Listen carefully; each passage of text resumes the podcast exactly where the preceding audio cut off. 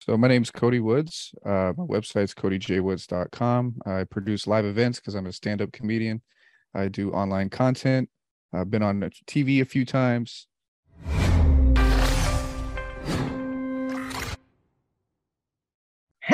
It's Kellen, and today on Diversified Game, I'm excited whenever I get to talk to a comedian. And no, folks, there's not going to be this, you know, rapid fire. And when the chicken cross the road, we ain't going to do any of that, you know, or when I got off the toilet, you know, we don't have to do any of that. Just a conversation to show you the life of a stand-up comedian. He's not new to the game at all. He's he's seasoned, and you know we're gonna have like a real dialogue with Cody Woods. You are a funny guy, and you don't have to be funny at all on this podcast. So All right, feel cool. free. This is a safe space. This isn't, you know, the sway of comedy. Well, tell us a joke, another one. So, welcome to the show, my brother. How are you doing today? I'm doing good, man. It's uh, 9 a.m. here on the West Coast, so I'm glad there's no pressure to be funny. My brain doesn't turn on until about 3 p.m. So Hey, don't let it turn on until that invoice is paid or you know that payment is paid because I think people think comedians are like funny all the time and half the time a lot of them are depressed but give us Yeah. the game on like you know how you got into this why did you get into comedy and just you know how you, how you started uh, I started when I was a kid. I wanted to do it since I was a kid, but I was an older kid when I started. I started when I was uh, either 16 or 17. It's getting a little blurry these days because I'm 34 now. Um, but I wanted to do it since I was like three, maybe five years old. Uh, Eddie Murphy's stand up. I, I I thought it was impossible for one person to just be funny for a group of people. It just doesn't seem possible. And the way Eddie Murphy did it, I was like, man, I want to be that guy so bad. And that that thirst has never really stopped. Um, it's evolved, but it's always kind of been in me. That thirst to uh to be in control and laugh, making everybody laugh. It's it's pretty great. That control is amazing once you once you're able to actually use it. takes forever to get good though. Well- it takes well, you know, forever.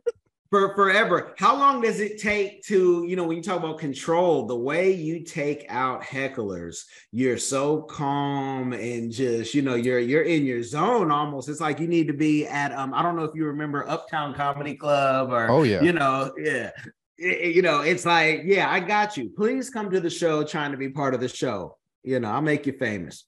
Yeah, yeah, you have to have that in, or at least for me, you gotta have that um, mentality of I really wish you would, because, you know, and that's really life. You know, the people that are just they have that mentality of I really wish you would. They have an edge, even though if they don't start it, they they were wanting it to start. You know, like they're they have a mental edge on you, and honestly, I learned that being the only white kid in my schools I learned a different mentality when it came to confrontation because most of the schools I went to, I was the only white kid. Everybody else was mostly black, right? And I there was the first time I ever heard, I really wish you would. I heard that from everybody. I was like, why would you wish that? That seems very inconvenient. but uh and then I learned that mentality of like, if you wish for the problem, you'll be able to deal with it when it arrives. And that I've put that into my stand up. So like when when there was audience members that were unruly, I, I'm waiting for it. You know, and uh that's also where I started too, because I kind of started in that circuit. Um, you know, I was doing I was opening for like Bruce Bruce and you know, all these like Def Comedy Jam legends and stuff. And they would test me. So I waited for the test. I wanted the test. So then eventually I got really good at just sort of being on top of them when they started. Um, but that took about, you know, I say about 10 years, 10 years for my brain to really start working up there. Like as if me and you were talking now, that's that level of comfort and thinking quick came about 10 years of being on stage because everybody thinks fast. That's one thing. Everybody thinks that comedians think really fast, but not everyone thinks fast. It's just if you're comfortable, you'll think as fast as, you know, Tom Brady thinks fast, but so do I. But if I was as comfortable as Tom Brady, I'd be able to think and read the way he did, but I wouldn't be comfortable in that situation. My brain would freeze up. Mm-hmm. So that's really what all it is. You just it's just comfort. But everybody's mind is quick, you know. So got you. So your brain would freeze if you had like a 300 pounder coming at you in the pocket, yeah. and you know where Tom is like, yeah, this is this is it, and I'm gonna take the hit. I got you. I got you. Yep. Tell the people where you know you talk about being a minority in the school. You know, where did you grow up? And just you know how did you find that comedy helped you know with those relationships growing up? Because so many kids now are on like medication are you know not able to function because they're being bullied where bullying used to be i mean it just was part of the thing. You either learn how to be funny or fight um or you became the bully. So give us the game. Yeah uh that was I, I don't really want to advocate bullying because I could see how some people might not have an outlet to turn it into a positive. I had an outlet because I knew that it would make me funnier. I knew I'd have to get quick and be the guy that could roast someone uh, if they were bullying me, and then it just sort of it gave me a thicker skin and a quicker wit. And you know, I thank God I grew up the way I did because I'll be honest, I'm around other white people that didn't grow up the way I did, and they're very soft. and I have a hard time relating to them because they didn't go through that. And I, I don't want to advocate bullying because I remember it being traumatic. I had to really remember, I was like, man, should kids get bullied? Because like it did this for me, it did all these positives. But I had to really think of what my mind was back then. It was pretty bad. And that was without social media. If I had to go through that and then with social media, it I don't know if I would have made it out because that, that shit is rough. But and, and that's me changing my opinion because there for years I was just like, man, these kids, these pussies, but they weren't going, they weren't going through like newspapers talking about your business. You know what I mean? That's that's all this social media is. It's newspapers on your life. Um, they're they're that's a little different, you know. Because I only what had city? What state? This is uh Wichita, Kansas. Yeah. Um, people think that it's all Toto and all that. No, it ain't. It's it's basically I don't know. You know, like Toledo, Ohio, and Detroit. Yeah, it's the best description because we got like Kansas City up there, right? Kansas City shits down into Wichita the way Detroit shits down into. so I know Wichita. I know Wichita. Yeah. I went to school first in uh, Ottawa, and so I was down the street from Lawrence, and um, yeah, I, I, know I know Wichita because well, I'll tell you how I know Wichita, Manhattan. You know, that'll be off air conversation. Um, yeah. but but being in that that realm, I think people think like you're saying, you know, that's called the heartland of America, and everything is just so perfect. But there's some real poverty still yeah. to this day out there that never gets a highlight. Like if, if you or anybody tries to come out with a rap song and talk about how hard Wichita, people are like, Wichita, stop it. Right. stop it. You know, where I'm from Oakland, and Oakland looks like, you know, Beverly Hills. It's so gentrified and everything for most part, for many parts, I should say. Yeah. Right. And I grew up in the Bay Area after the Wichita, so I know Oakland really well. Um, that's that was the comedy scene I came up in was Oakland. So okay, yeah. so, so it's. I saw you. I saw you did something with um. You know, you've opened for like Paul Mooney, which that's yeah. like you know. I mean, that, that that's a legend right there. Um, one of one of my faves. Now, from Wichita to Oakland, can you tell people and even tell, you know, white people who haven't experienced what you've experienced, like what is the difference and what you learned? Because they're like, well, what's the key to dealing with them? I don't want to be called a Karen anymore. I don't want to be called a Kevin. Like, what's what did you yeah, what did you go through and see to say, I'm I'm I'm good. I got I got a little Teflon on me. I'm a Teflon Don. Yeah. Oh, I'll be honest, just before I get into that, I knew Karen was going to be the female word for you know this is like three years ago. I'm like, man, whoever's named Karen, you're you're you're. I don't know if I can cuss on here, but you're yeah, yeah. You say what you want. But I was like, they're gonna have a male one soon, and I bet you it's gonna be Cody. Am I about to be fuck? And then they went with Kevin. I was like, oh, thank God, because man, it could have easily been Cody. Yeah, for real, for real.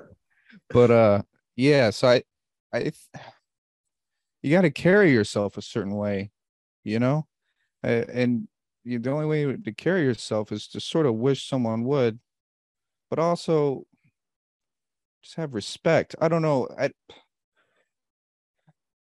I don't know what their problem is to be honest, because I've never been them. You know what I mean? Mm-hmm. I'm talking about white people that grew up around mostly white people. I don't know what's going on in their heads, but I do have to assume. Um, I don't know. I think they're they're so addicted to the comfort that they have that it, they just their entire personality and everything just sort of changes uh and they have no reason to change it if that makes sense. See i had, I had a reason to adapt because i had to but i'm thankful for that because it changed me as a person. And I, I would take the strengths that i gained from that then you know and still you know the trauma was worth it. I don't know about these kids today because it's worse with social media like i said. But i think i think uh the comfort zone that many white people have to battle uh it'll improve them as a person. There's a comfort zone especially out here in the west coast man. Some of these woke white people they're the worst. They're actually the worst. I'm not even talking about the country bumpkins man. I'm talking yeah. about those those hipsters over in oakland sipping their coffee. They're the worst because they have a way of fronting like they're like an ally or something you know but really they're in their comfort bubble. And they're looking at guys like me that know how to make fun of the line between white and black and they want to call me like racist in order to get favor of black people without having to be near black people. That makes sense. Like i'm the i'm the scapegoat. They'll cancel me in order for them to look good even though black people are liking my shit. Yeah so, yeah your your your your stuff is, is is classic. And you talk about like you know the difference between poor white people and poor black people how they dress. You guys go check out that joke because i'm not going to do it justice or even try. Right. but see i i am from born in oakland and then raised in concord in a mix like if i'm not if my mother's not in the picture you would think i was webster and so I know both sides because back there in Concord in the Clayton days, there was no one to cut your hair and you had to go to church two to three times a week, right? Mm. So I know being in West Oakland in the Acorns at its height, and then going home and be like, well, I could have stayed with my aunt, but this is I got my two toy boxes over here, right? But to be black and trying to compete with even poor black folk that's a whole nother it's a whole nother topic. Because you're like hey we got the money but now you got to make sure you know because they'll be like man you got money and you know whatever that means because none of it was ours. But you got to see the best of both worlds in yourself because you go from kansas to oakland and you see how everybody is so woke so hip just means mm-hmm. everyone's sleeping together. Um that's all that means. Um, you know, that that's the, the the thing. But with the comedy, you know, in the Bay Area, it could it could really cost you your life to go to certain clubs. And i'm not talking about you know the jimmy's or you know some of the nicer places. I'm sure you had to start in some places. It might have been the skating rink or something you know in danville since you know oakland. Yeah. it'd be at the golden danville. skate yeah. Like how was it trying to get your foot in the door? What did you have to do to get you know just get on stage? Um just to get on stage that part i don't remember i think it was a lot of vouching like i would do good at open mics and then other comics that were more uh seasoned than me would vouch and i would get into places um and i and then i had to still follow through i had to still do well and the way i approached those hostile rooms was like prison first day just pick a fight with somebody you know mm. so yeah. I, I would I got up and I was looking to sort of like roast someone or say something crazy right out of the bat to take control, right? So that was always my and looking at back at it now, I, I definitely overcompensated. I was like, yeah, it was a little much.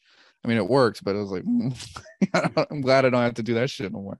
But uh, yeah, that that was sort of the thing is going in the hostile rooms and just sort of attacking or just saying something crazy.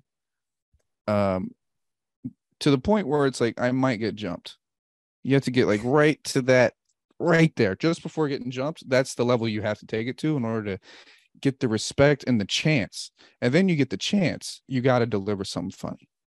So that's that was my life for years. and then doing that circuit eventually got me to um, showcase for Kevin Hart, Heart of the City, the Oakland episode. So then it was uh, out of 50 comics, we all had to compete at this soul food restaurant called Lena's. I don't know if you've ever been to Lena's, but um, and then we taped uh, for Comedy Central uh, from through that, through me doing like soul food restaurants and shit, you know. Um, and what's interesting is the rest of the Bay didn't really acknowledge that scene because who was in San Francisco is all the white hipsters they didn't come to the East Bay to do everybody else's comedy shows. They stayed in their own little bubble. And what was funny is I wasn't really allowed on their shows because I was tainted because I do Oakland and all that shit. And that that actually like ruined my career for many years because a lot of the mainstream of Hollywood was dictated by the the hipster white people scene. And so are you telling me, are you telling me it's kind of like porn because you were Yes. playing, you know, with the black, the blacks, the blacks, you're playing with the black. That's my words, not his, y'all. Um, you know, I don't want you guys, that's Trump. But you know, Yeah. because you did something with the blacks, you weren't able to go, wow, that's crazy. Yeah. yeah, it's like yeah, like uh, the it's like porn, like the white lady gets tainted by the Yeah, that's exactly it. Um but those same hipsters were the ones that would like try to call me racist or some shit, you know, just so that way they could you know. So it really fucked up my career forever. Like it still does actually. And if it wasn't for uh the black comedy community, I wouldn't have a career. Like I wasn't no doors were opening. It was only that door that kept staying open. And I think it I think it's because I was lucky enough from my childhood to develop my sense of humor in a way where that's my market. Because if I didn't have that market, I'd be I'd I'd have nothing, you know. So that's what I mean by like the bullying. It became a positive later in life. It gave me a career. Kids today, I don't know, like they might not get a career out of their bullying. They might just get their ass whooped and then, you know, then they become an incel and that that's it. you know, so I don't know if I want to be pro bullying, but Well, they, Well, know. the internet also think about this. If you are, you know, getting bullied, let's say for whatever the reason is, usually the bully's going through his own trauma at home. And kids, Cody's not telling you to do this, but Kellen surely is. Follow your bully home or, you know, dox him or something and say, look how he's living. Look at you know there's roaches here. Look at the, the, the county with the reports. And and he might have beat me up, but life is really whooping him. I mean, you can really go online and maybe the doxing part you leave out because that might be illegal in your state. But you know, there's there's ways that the person who was getting bullied can go back and you know get some retaliation because I think it builds character. You know, it builds character. You wouldn't be who you are without it. Without it, I wouldn't be such a great fighter um as well uh with without it. And i'm a good fighter and i haven't had to fight in in decades but i'm i still train still train you Yeah. know? And and i'm sometimes funny because i want to laugh more than i want to fight. Fighting is the last resort. But um and and and you guys know don't play with me Right. Well, see, that's another thing. There has to be that element of physical confrontation, even in verbal confrontation. I think that even carries over in the corporate world. If you have that, like, like someone can smell like this guy might fuck me up. Like it does something, even in the whole other realm, like maybe in business or talking. Like I did have that, uh, like in comedy, I was willing to fight after the show, and that happened a few times, right? And that's just because the environment I grew up in. And I, I bring this up because I got a message on Instagram from a kid seeing my heckler videos. He's like, Hey man, can you teach me how to like roast someone the way you do? Because I'm getting made fun of by this kid, you know, all these people. And then I said, um, all right, so what's their gender? I'm trying to figure out like what type of bullying it is, you know. And uh, I basically told him, I was like, all right, you need to go take jujitsu and Muay Thai straight up you need to go do that because the level you need to go to, you might need to fight after you say this shit. And also you'll be able to think on your quick think on your feet quicker if you can beat someone's ass. Because you'll be comfortable. You'll be comfortable confronting someone if you're willing to go to the ultimate level. You know? So yeah yeah, I, it's funny you say that because I'm I'm pro kids doing like martial arts, but real martial arts, Mar- basically just Muay Thai and Jiu Jitsu. That's it. None of that other bullshit. Because I took Taekwondo as a kid and I had to fight this like 250 pound oh, man. He's like two, maybe like 210. He's six four, and I was 13 years old. I was probably about 95 pounds, maybe 100 pounds, five four, right? But I had to fight because I had to show the rest of school that I wasn't afraid to fight him. But this Mhm. dude, I remember his name was Akhenaten. he he he sounds as big as he is, and he just picked a fight with me. He said I hit him in the head when I didn't, and then I had to fight him after the uh you know after they dropped us off the school bus, blah blah blah. Everybody's watching. I tried doing some taekwondo shit. Man, he knocked me out so clean. Like I was out. He drilled me hard. to the point where he was trying to help me up because then he's like, "Oh shit, I might go to jail," because this dude got held back at least seven times. This guy's like 34 years old, and,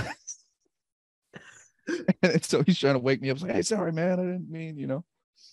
But you know that helped. That I showed that I wasn't scared, but I still had some bullshit ass martial arts that didn't work, Yeah, and it fucking it got me fucked up.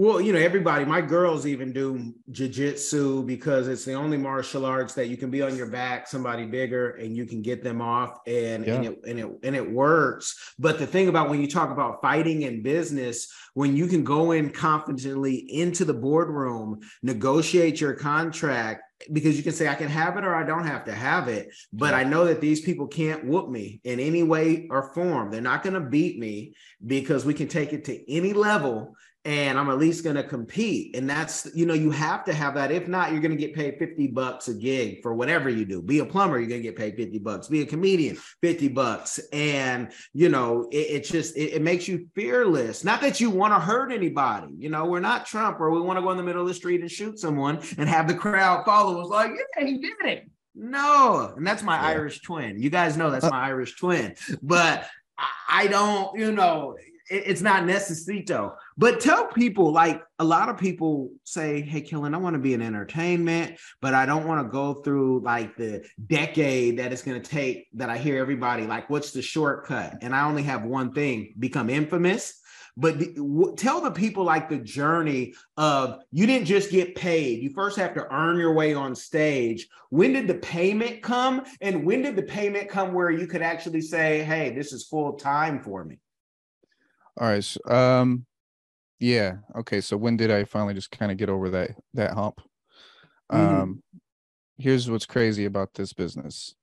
Um, you might get over the hump, and then just over that hump, you see a downhill, and you have to go downhill again. And then there might be another hump. I I've went full time as a comedian three times in my life. So what that really means, I had to get a job many times, even when I was like extremely seasoned there was times where I was working comedy clubs, opening for very big names all across the nation. But then I would come back to LA and I would walk by a homeless guy. That homeless guy is later sitting next to me in this telemarketing boiler room that I gotta, I gotta like call and do scams on people just to pay my mm. fucking rent. And he's next to me. That same homeless guy I walked by, he's calling people too. Like that was after opening for someone extremely huge, and the next day I'm doing that shit. This we like to romanticize that like there's this finish line. It's not like that. Life is uh more like a fight. You might be whooping someone's ass, but then they take a single leg and then they're on top of you. You're gonna have to figure out a way to get back on top again, but then they might reverse that and get top of you. It's more like that. We like to think of it like this finish line. There is no finish line. You can get your ass whipped tomorrow by this business. just when you were winning yesterday. Um, I was on TV with Kevin Hart, like, like with Kevin Hart, dude, like looking at him. Went full time comedy for a year after that, selling out places. Then after that, I had to go work a sales job because everything dried up. Like, it's so brutal. Like I'm, I just, I suggest learning like a masochistic mindset if you're really going to be about this entertainment. Because if you don't pop in the first five years, you might be like me, and where you just got to like grind your way into position constantly, forever, maybe forever. Um, that's really what it is. Because the people that make it, like they, they like really blow up. I've noticed it's within the first five years. It's always or maybe six. Hmm. If they don't, uh, then it's they might blow up way later. Patrice O'Neal, best comedian ever. He said, "You either blow up way too late or way too soon." Mm-hmm. So it's never on time. So for me, it's going to be like way too fucking late to the point where I get it. I don't even care. Matter of fact, I can get it right now. I don't care because I put too much in. I'm like, yeah, cool, great. Where were you 10 years ago? Like I'm, I'm kind of dead inside. I can't even enjoy this. So, um, so if they do pop, they're going to be like five or six years in. Maybe they'll get like a big TikTok following or you know big social media, whatever. But now they're going to have to grow as an artist in the public eye, as opposed to the privilege I had, which is growing not in the public eye. I could actually get better and fail. They're going to have to fail while famous. So sure, they're going to get more money, but they're going to embarrass themselves more. Both both paths suck. Neither of them are wrong, but um, either you make it five or six years in and you got to grow you'll get a netflix special that you're not ready for. A lot of my friends i saw their hmm. netflix special I was like man thank god i'm not that guy. But then i see the money he's making i'm like mm, i'd rather be that guy. Uh, or you have to grind your way out and if you're grinding your way out there's no finish line. We like to romanticize that it's all gonna it, it doesn't end. You got to fight every day. You got to see yes. how much yeah Yes. that's that's that's with anything though. If you think about even like medical doctors 14 years of extra school. So by the time you make your 300,000 your 500,000 some of you are making a million um, you surgeons out there especially neurosurgeons. And it's like but I'm old. But if they would have gave it to you if you could have did that at 23 and if you would have got a Netflix special or whatever Netflix was you know um, the, the hot ticket, you don't know if you'd be alive because the money and the maturity when they don't like I, I pray to God, I say, thank God for what I don't have because I know me and I know my ways. And yeah. I know that there's some things, I mean, you guys ain't seen wildness until you give me money that I don't know how to handle too soon, too early. I'm talking about naked midgets, adult midgets. I'm talking about clown midgets. I'm talking about on the airplane. I'm talking about crazy stuff that you haven't even seen and say, why? You, you know, yeah, why did we invite Bruce Jenner? He'll fit in right here, right? Like just Dorian Gray, crazy stuff because you got it too soon all straight stuff too. Because I heard somebody say, "Hey, did you say Dorian?" No, Dorian Gray. It's a book and a movie. I'll check it out. but and he he goes a little maybe too wild for me, but but because you are now, you know, seasoned with it, like and your your youtube is growing and you know tiktok and all these other outlets are here to help folks if you don't have a special if you don't have a gig. Have you looked at or do you get excited at all by being able to do some of it online and getting a check?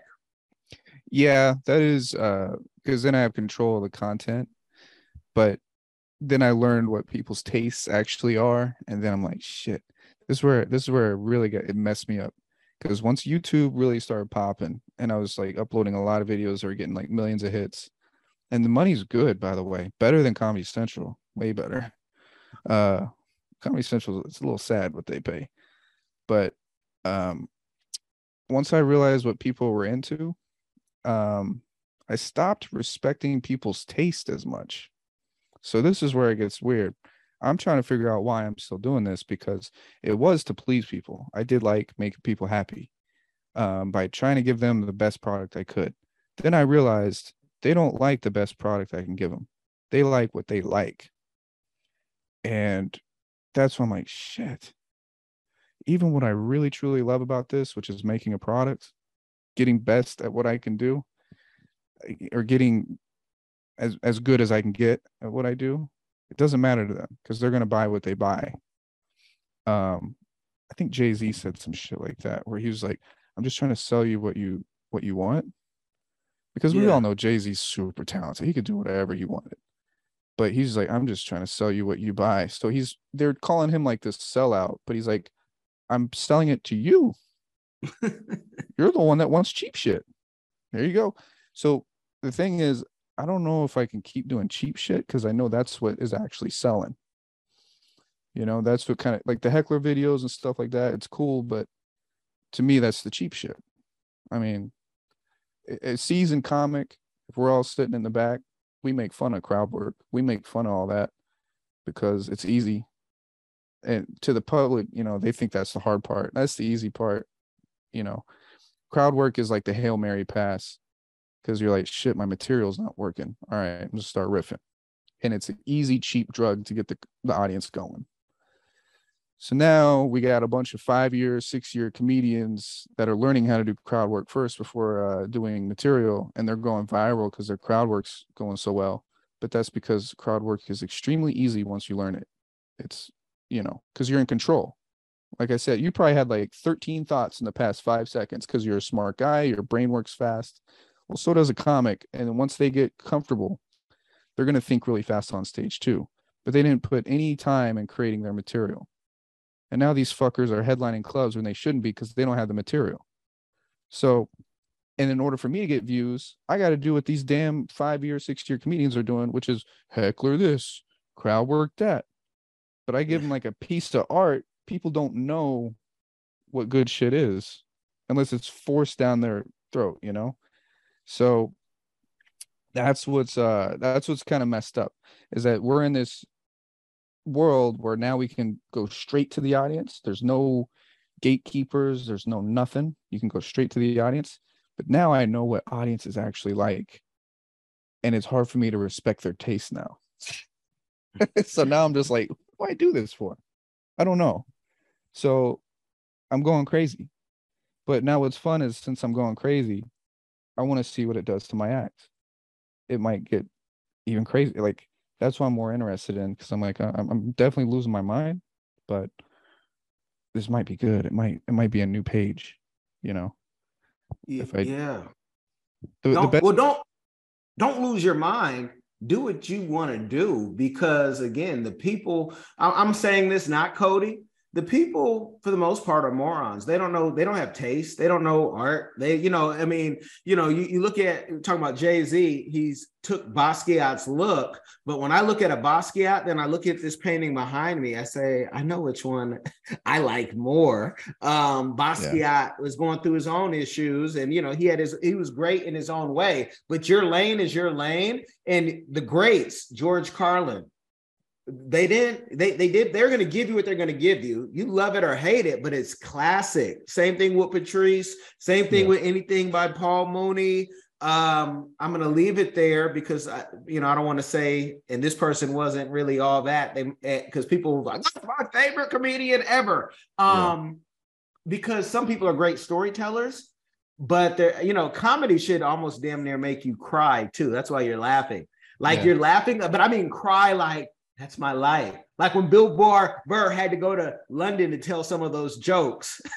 you know, there are some things that weren't going to fly in America the same way they were going to fly in in the UK. And so, do you? Because I mean, hey, you've been if you've been broke before, what's the worst that can happen? And who knows? That stuff you doing you might be something we've never seen before, which would always be exciting, you know. Yeah, and so that's why I'm I'm kind of happy that I'm trapped doing what I only I can do. Cuz if I did have the ability to sell out, I know in my spirit I would. I'm just not very good at doing the cheap shit. Cuz I've tried doing the cheap shit where I was like, man, I just want to alleviate this pain. I just I just want some money. I'm tired of this fucking up and down shit. But uh I I can't do it. I'm not very good at the cheap stuff. I, I I'm really bad at selling a lie. Um some of the comics I know that are really good at selling lies, they even do that off stage really well. they're just they're just sociopaths, and I'm like, well, that's why they're that's why they're famous, you know, because they're able to sell a lie so well. People can smell when I'm lying. I don't I don't. So it's like I got to be real. I got to do what interests me. But if it leads me to failure, I got to be cool with that. I got to be yeah. cool with it.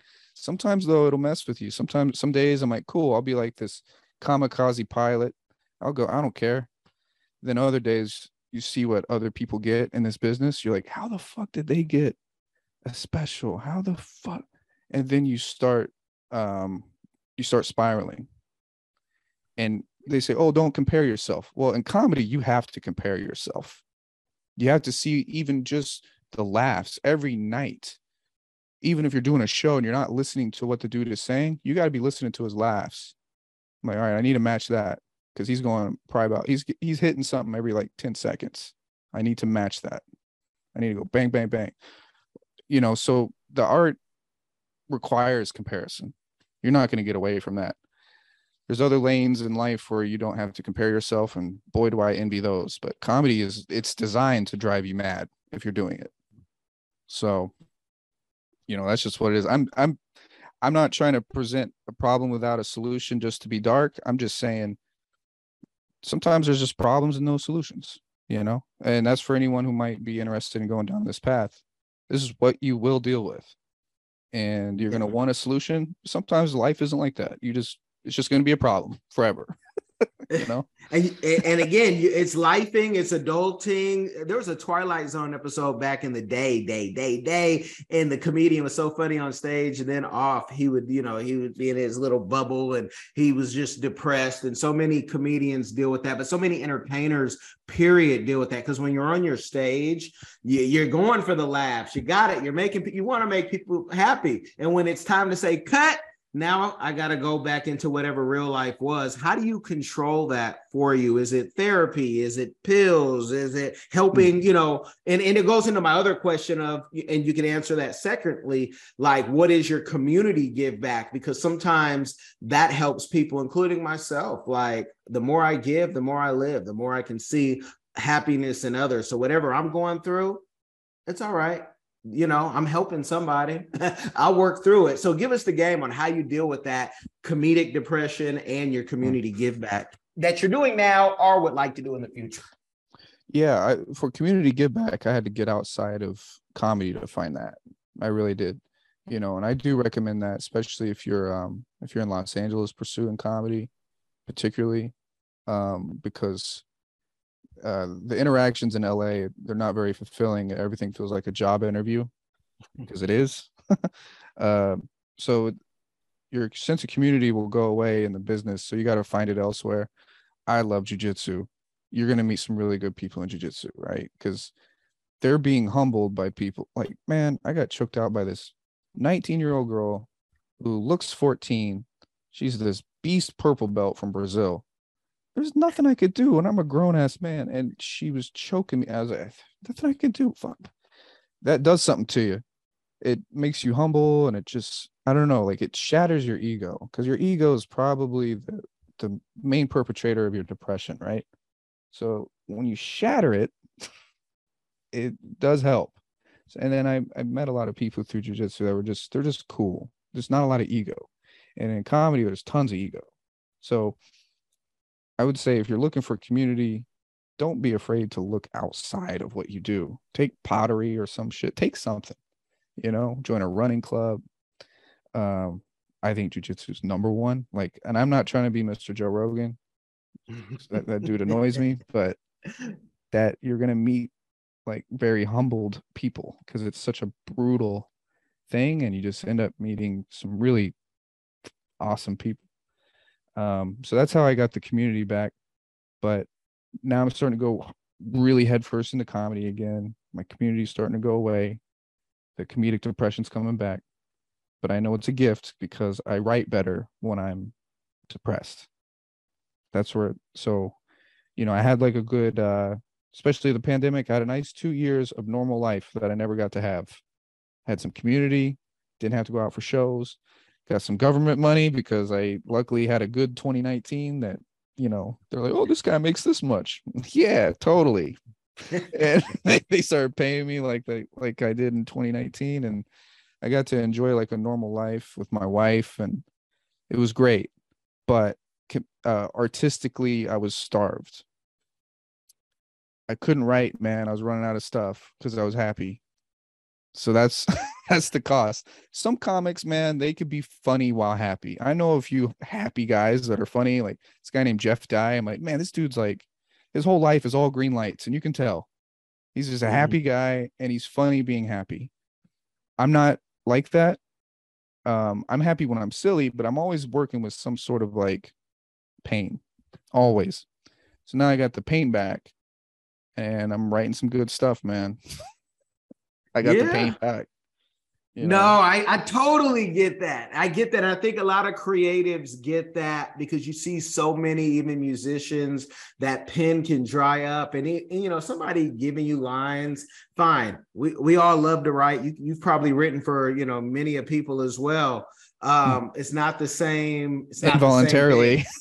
Yeah, yeah, hey, well, hey, you know, I mean, if Carlos Mencia sees your show, it is what it is. But you know, and, yeah. I and I enjoy Carlos Mencia, but it is what it is. Or whomever has been accused of, you know, yeah. it's it's like when you said the thing about Joe Rogan. The thing about you and Joe is when people know that you know how to train yourself, I bet you they don't want to try you too much because it's different than someone trying a Chris Rock or someone who they don't yeah. know.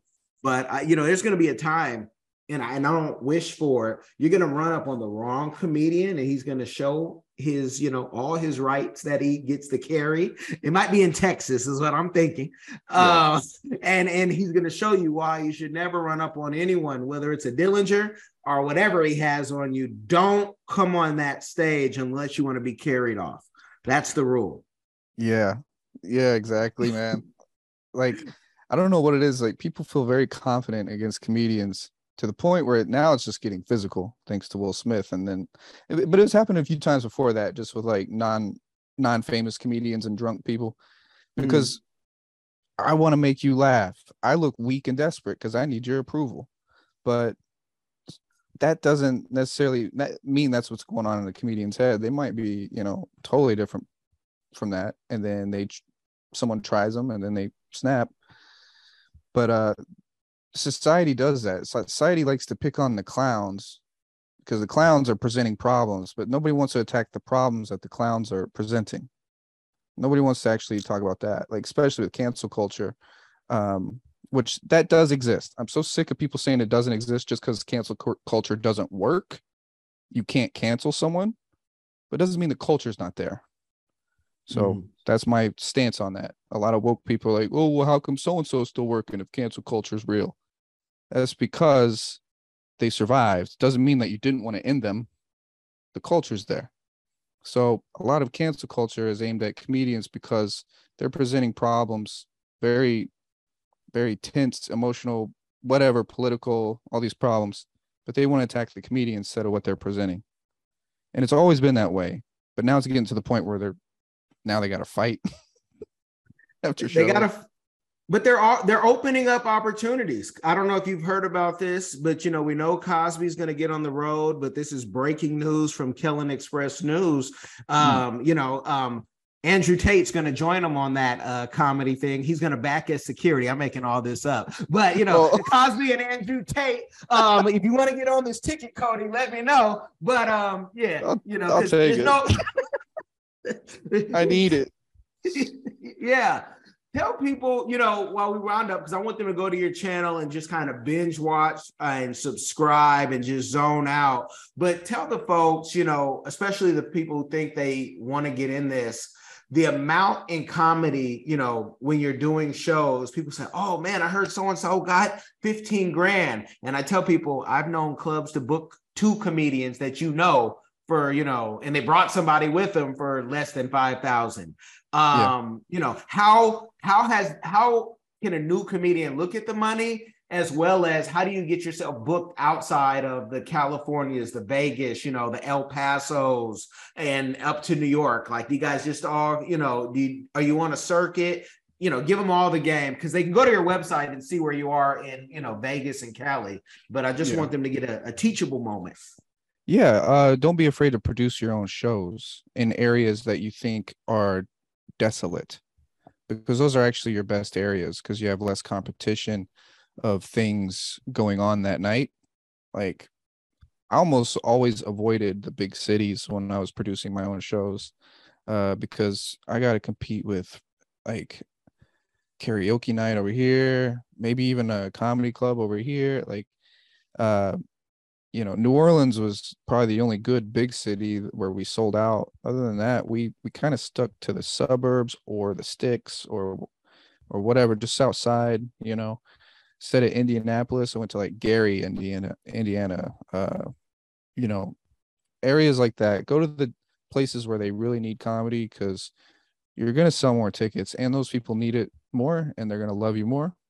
Just just go there. If you're not big enough to sell out in like a Chicago or a Portland, doesn't matter. Take away the pride and go to somewhere you've never even heard of and just do a show. Plus, you'll get to know America because a lot of perceptions about America are uh, sort of exaggerated by the media. You'll be shocked at what's really out there and how people really think. Um, and you'll also be shocked at some of the stuff that you expected to be true to fucking be true. but but you'll at least know for real what America is.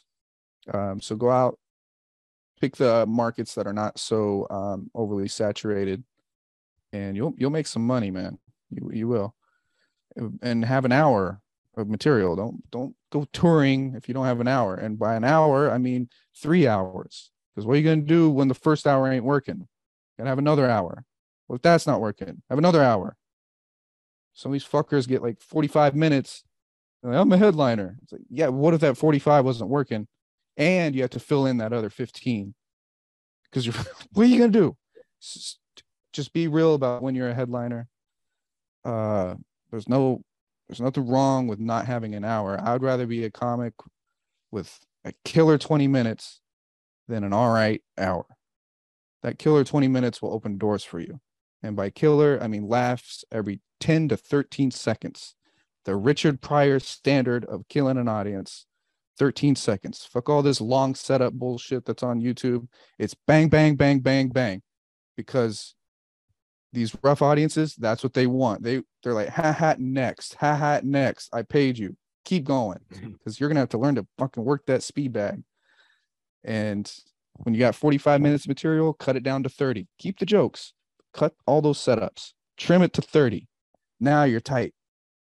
And then write another 30 as tight as that. Now you got an hour. That's a bang, bang, bang hour. That's an hour. So that's my advice. You know, don't force this shit and go to the go to the go to the sticks. Go to go to the forgotten lands. You'll make your money and you'll have the best fans you'll ever meet. So booking your own shows, you can create your own bag, and now you're not just a comedian; you're a business person. But eh, but if they do book with someone else, you know what are the ranges, especially for new comedians or maybe season? Because yeah. people think, oh, I get that one thing, and I'm to the moon. But like, is it you know, is it fifty bucks still, or is it you know, you should be looking at five hundred in in some markets? Okay, yeah, it, it's it's all of it if you're in town passing through and it's only a $50 gig available, go over there, do the 50 bucks, do it.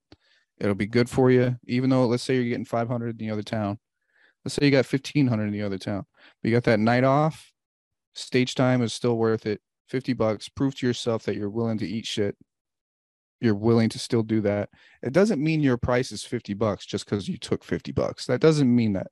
It means that you're still tough enough to do what you did your first few years, which is taking $50 gigs every now and then, sometimes for free. Do it just to stay tough. Doesn't mean your price is 50 bucks just because you did it for 50 bucks. I do little bullshit ass gigs sometimes, you know, for cheap, you know, just because I'm like, I, I need to do that. Plus, I know if they're only paying 50 bucks, probably nobody paid for a ticket, which means it's probably an audience that got in for free, which means they're not going to respect the show which means this is going to be a rough, shitty ass show. I need to go do that real quick just to see if I can still control people like that. Uh, paying audience, they're a little easy to control because they've they've invested. They're actually a little bit. They're a little. They're more demanding, but they're more respectful. A free hmm. audience, mm. free audience, they don't demand. They're just like whatever. We're here. That's a whole other energy, and if you make those people laugh, you're gonna destroy the paying audience you're going to do amazing. So so just because you um, take something that you think is less of your price doesn't mean it really is your price. Just take it. Especially if you got nothing going on that day. Don't let your pride get in the way of you know some grocery money and you know a chance to maybe work out some new jokes. But the the pay scale, I wish I could be specific, man. but it's insane. It's the variation is ridiculous. It's absurd. It makes no sense. The club play the club pay has gone up. The I can at least be specific on that. Um, you'll probably get maybe 25 to 50 bucks more than what they used to pay before the pandemic because they finally adjusted to inflation. They should have did that since the 80s. Let's just say that's how low this shit was. Because before it was like 50 bucks to host, 100 bucks to feature, and then anywhere between 200 to 15,000 to headline. Depends on who you are and what you worked out. Everything's kind of gone up. Um, I think I I opened for somebody recently and I looked at the check expecting like 2015 payout, but no, they they paid uh probably about double what they but it still wasn't shit because they're starting at not shit. So you double not shit. It's still uh, but the the pay's gone up. I definitely wouldn't do this for money. I would try to do this uh lane uh, comedy for spiritual reasons and fame. Go after fame. Mm. Uh, people that are hungry to be famous in this business, they do really well. That's why I don't really do so well. I don't know if I'm not a narcissist, so I have like a harder time pursuing fame the way some of the other people do. And I'm not shitting on narcissists. I'm just saying I don't crave attention to the level that I need to in order to grow in this business. You should crave attention, not money try to get as much attention as possible uh, on social media, through the industry, audiences. Try to make your name huge. Don't worry about the money. So, for the people that are success driven, focus on fame, not money. The money will come after. The so. money will come. And I, I, like what you said about different areas and even outside of America. I mean, there's like a community I was told about recently uh, Guanajuato in Mexico. And in the middle of all this, you know, chaos, there's this like HOA home, maybe an hour away, HOA complex that they say the uh, the Americans or who's ever there don't even leave, nor do they speak English or speak Spanish at all because they're like in this big luxurious bubble in the middle of chaos. But wow, I've seen, you know, i am going to talk to you about this off air. We're going to talk about Africa off air, you guys. Would oh, you yeah. guys like trip if you saw Cody in Africa and like, hold on, he, he's in Africa doing comedy, um, but there's com- people who have done it. So we're to talk about that off air. I know you did want to mention um, you had a childhood friend like your brother. Oh yeah, um, yeah. You wanted to, you wanted to mention. Hey, I'm going to let you tell that story, however you want to tell it, and how he plays into your story before we wrap. Yeah. So um so his name's Kyle Wilson. I just saw him like a couple weeks ago. I was in Wichita doing shows and uh, he's training kids out there because he was an NFL athlete and he's going to go back into the CFL, I think. Um, but uh, he, as a kid, he always wanted to be a football player. I remember when he was like five, I was probably about like 10, you know, and he said, I'm going to be in the NFL. I was like, well, I'm going to be a comedian. Right. And we both did, we both did what we wanted to do. We put all we we put it all in and we just did it. And there's not a lot of people I can relate to because a lot of people just give up on their dreams, and there's nothing wrong with that. This shit's painful, but um, yeah. So all right, Kyle is a black kid. I'm a white kid. I was raised by his family because my mom used to work so much, and then I had to switch schools because some jurisdiction, whatever thing and then I went to you know the school that uh, the Wilson family was going to. I'm Woods, they're Wilson, and then that's when I just sort of got baptized by culture, you know, uh, and it was good. It was good being the odd man out.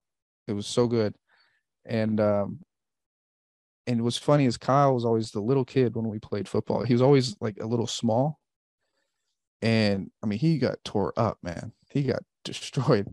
But then he got so good that he eventually went to I think Arkansas State.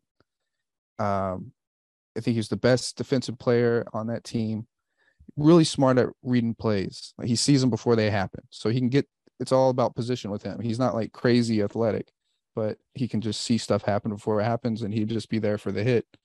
And then he gets drafted uh, to the Eagles, the Philadelphia Eagles, uh, the year after they won the Super Bowl, right? We'll see if they win again, but the year after. And that's the that's the same year that I shot Heart of the City in Oakland with Kevin Hart. And he's a Philly fan. So then I was like, you know what? I'm gonna motivate Kyle. I bought Kyle's jersey and then I filmed Kevin Hart. I was like, hey man, I got a I got a gift for you. I know you're a Philly fan, but I'm a fan of this guy. This, this is basically my brother who I grew up with. I need you to put this on, and I'm gonna send a video to Kyle. And then I did like he recorded it, and you know he's like, Kyle, get some fucking hits, man. And he's got his jersey on, and then uh, and it it I gave Kyle like at least a peek, you know, like just a little moment of peek because it's the same as comedy. He just he got that little peek, and then uh then after that Philly dropped him, and then he went over to the Chargers. He was with them for a bit, and then now I think he's in the CFL. So he's he's got this same up and down road, you know. Just because it's your dream doesn't mean it's gonna love you. Just because you love your dream doesn't mean it's gonna love you back. You know, so he's he's in the same up and down road. He's trying to get back to the league. You know? Yeah, yeah.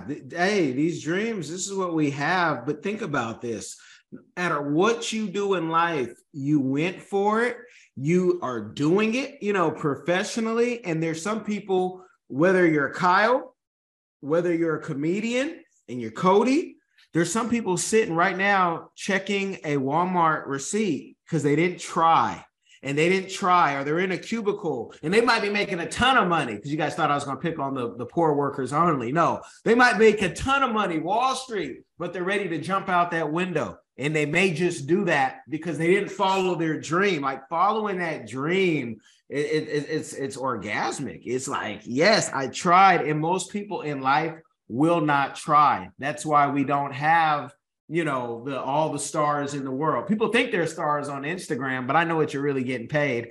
You're, you're not. You're you're you're you're not. But go for that dream, and that's what why I do what I do where people say, Kellen, but you could you could say that speech better than me that you wrote. I know, but that wasn't my dream. It was my dream to write the speech. You say it. You live your life. I, am gonna. I have my time. I don't worry. Kellen. Kellen has his time. Um, but I appreciate you coming on, and I want people to go follow you. Great storytellers always have them wanting something more. Tell them where the best way to follow you at, where they can, you know, follow you. Maybe you even respond and connect here and there. Yeah. Uh, for my content is YouTube. It's definitely just Cody Woods to type it in C O D Y W O D S. If you want to connect with me, luckily my Instagram is not popping, so I I see messages. YouTube, it's hard for me to see stuff because it's uh you know it's kind of buried. Um, but at Cody J Woods is uh, my Instagram, so I only got about eight thousand followers on there, so I see I see what people type, you know. So uh reach out to me.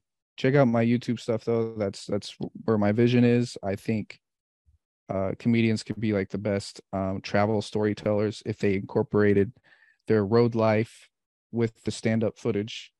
It would be the best travel show on the planet, I think.